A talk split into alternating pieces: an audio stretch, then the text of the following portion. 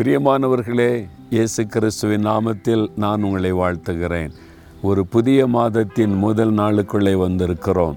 ஒரு புதிய நாளை காண்பதே சந்தோஷம். புதிய மாதத்தை தேவன் காண செய்திருக்கிறார். கடந்த மாதம் முழுவதிலும் கர்த்தர் உங்களோடு கூட இருந்தார், அற்புதமாய் நடத்தினார் அல்லவா?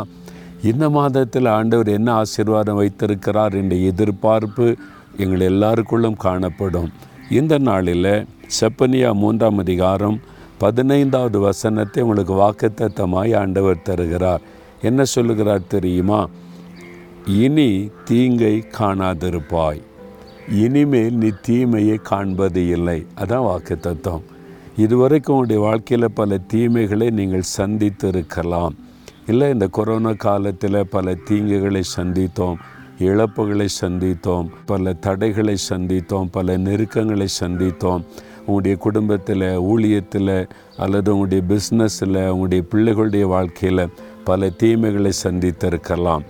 ஆண்டவர் இன்றைக்கு வாக்கு கொடுக்கிறார், கர்த்தர் உன் நடுவில் இருக்கிறார், அதனால் இனி நீ தீங்கை காண்பதில்லை. இதுவரை நீ கண்டாய், இனி காண்பதில்லை என்று ஆண்டவர் உங்களுக்கு வாக்கு கொடுக்கிறார். யோபுடைய வாழ்க்கையை நீங்கள் பார்த்தீங்கன்னா, நான் நன்மை வரை காத்திருந்தேன், எனக்கு தீமை வந்தது என்று உள்ளத்திலே கதறுகிறார். தீங்கை அவர் அனுபவித்தார். அவருடைய வாழ்க்கையில் பாருங்கள், சொத்துக்களை இழந்து, அவருடைய பிள்ளைகளை இழந்து, அவர் வீட்டில் இருந்த மரியாதையை இழந்து, அவருடைய சரீர சுகத்தை இழந்து, மனிதர்கள் மற்றவர்கள் அவர் அற்பமாய் பேசி, சமுதாயத்தில் இருந்த மதிப்பு மரியாதைகளை இழந்து, குடும்பத்தில் இருந்த மரியாதை கூட இழந்து, அப்படி எல்லாவித தீங்கையும் அனுபவித்து, அவமானம், நிந்தை, நெருக்கத்துக்கு நடுவில் இனிமேல் என் வாழ்க்கை அவ்வளவுதானா என்று எண்ணி இருந்தபோது ஆண்டவர் சிறையிருப்பை மாற்றி ரெண்டு மடங்கு ஆசீர்வாதம் கொடுத்து, இனி நீ தீங்கை காண மாட்டாய் என்பதை போல் ஆசீர்வதித்தார். அதன் பிறகு பூரண வயது வரைக்கும் இருந்து நான்கு தலைமுறைகளை கண்டாராம். அதன் பிறகு அந்த மாதிரி தீங்கு வந்ததே இல்லை, நஷ்டம் வந்ததே இல்லை, இழப்பு வந்ததே இல்லை. என்னால் கர்த்தர் கூட இருந்தார். அதே ஆண்டவர் தான் அவங்களை பார்த்து சொல்லுகிறார், என் மகனே, என் மகளே, இதுவரை நீ பல நிந்தை, நெருக்கம், அவமானம், தீங்குகள் எல்லாவற்றை அனுபவித்து விட்டாய், இனி தீங்கை காணாதிருப்பாய் என்று கர்த்தர் உங்களுக்கு வாக்கு கொடுக்கிறார். கல்வாரி சிலுவையில் எல்லா தீமைகளையும் ஏற்றுக்கொண்டார். நிந்தை, அவமானம், பாடுகள், இழப்புகள், காயங்கள் எல்லாவற்றையும் சிலுவையில் அவர் ஏற்றுக்கொண்டு அந்த தீங்கு அனுபவித்தார். எதுக்கு தெரியுமா? இனி நீ தீங்கை காணக்கூடாது என்பதற்காக.